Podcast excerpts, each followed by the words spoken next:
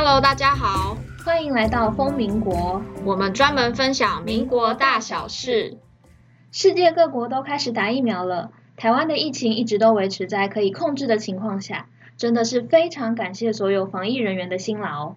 你知道吗？其实防疫能有这样子的成果，除了感谢现在的一切，学历史的我们千万不可以忘记那些前人在公共卫生环境上的努力哦。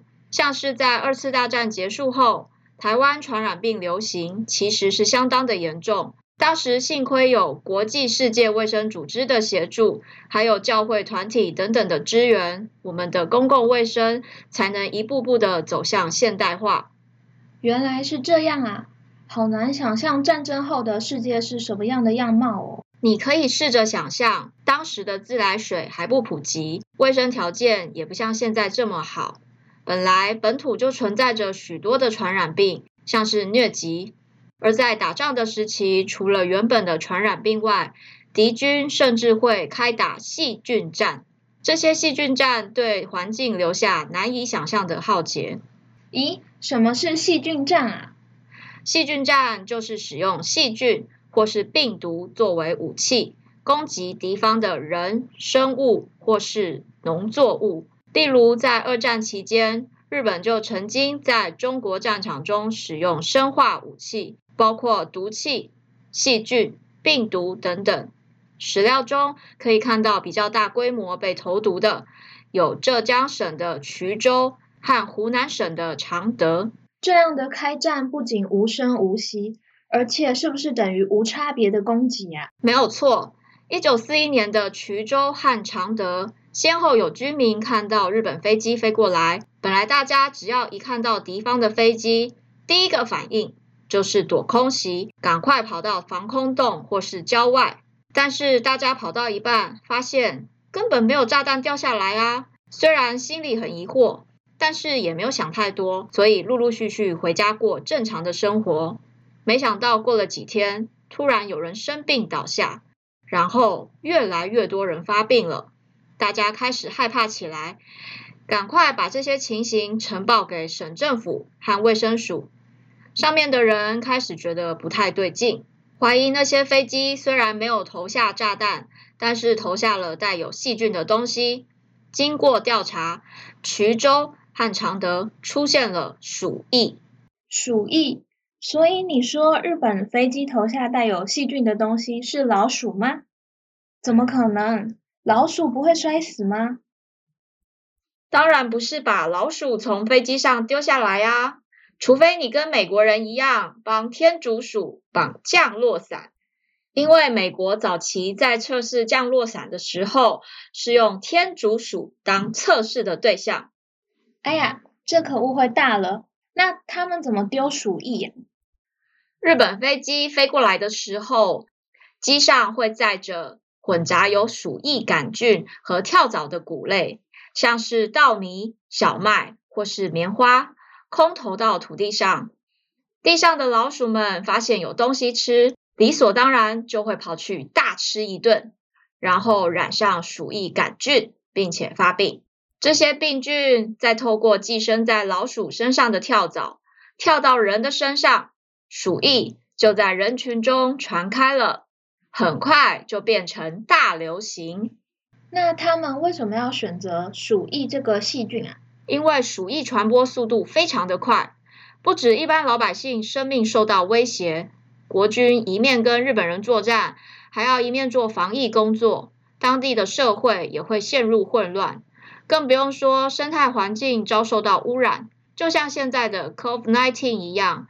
大家都很担心，原本就很脆弱的医疗体系会崩溃，社会因此陷入疾病的阴霾，而这个就是当时日军想要达到的目的。这招听起来太毁灭了。我们有想到反制的方法吗？说到这里，我必须要介绍两个很重要的人物，他们可是研究反细菌战的大功臣哦。是谁呀？一位叫荣启荣，容易的容，开启的启。光荣的荣，荣启荣从前面念是荣启荣，荣启荣从后面念也是荣启荣，真的是相当的好记。他在抗战时期担任卫生署的防疫处处长，负责全国的防疫工作。既要处理当时本土的传染病，还要对抗日本军队的细菌战，也就是反细菌战。另外一位呢，叫做伯利士。这个伯利士是奥地利的犹太人，他本来在东北工作，后来被国际联盟聘请担任国联在中国防疫团的医官。经过荣启荣和伯利士的研究，如果看到飞机飞过来，但是没有丢炸弹，就要赶快检查是不是有白色的粉末，也就是鼠疫杆菌散落在地上。而如果有沾染到病菌的谷物、棉花，还有附近的老鼠，就必须通通抓起来，不然他们吃下带有鼠疫菌的谷物呢，就会变成鼠疫传播的媒介，并且要赶紧的启动防疫措施。这些都是后来大家很熟悉的手法。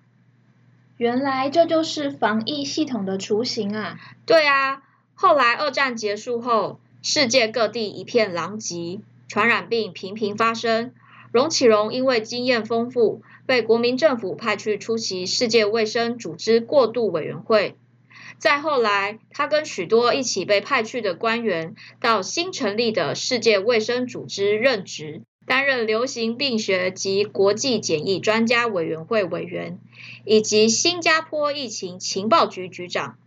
在政府迁台初期，也曾经到台湾来考察防疫措施和检疫的设施，让台湾可以得到很多国际上的援助。那伯利士呢？很多外国医官在战时就选择回到他们自己的国家，但伯利士因为是犹太人。在希特勒并吞奥地利而推行对犹太人不友善的政策后，他就回不去了。其实也不太可能再回去了。于是他在国联中国防疫团结束任务后，就留在中国担任卫生署的专员，继续协助卫生署以及军政部的军医署做防疫的工作。我们现在看到很多防疫报告书，都是出自他的研究。可以说哪里有传染病，他就在哪里。真的非常感谢他无私的奉献呀！真的，也因为伯利士对中国抗战时防疫的贡献，在一九四二年抗战还在进行的时候，蒋介石就决定颁奖状给他。依照当时的防疫人员奖惩条例第二条，迅速扑灭疫情，防疫尽力有成果，或是办理防疫事务鞠躬尽瘁的人。可以请国民政府颁发奖状。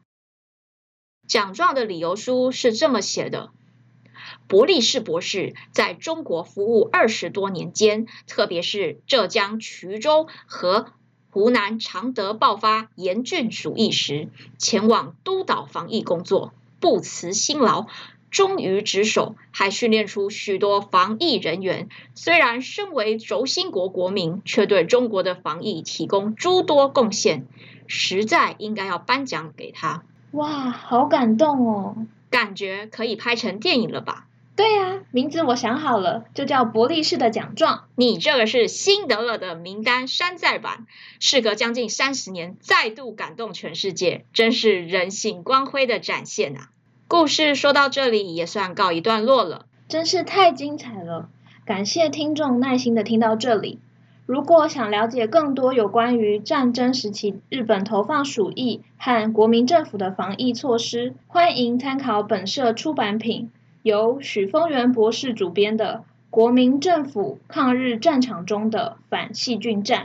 谢谢大家今天的收听，我们风民国下次再会。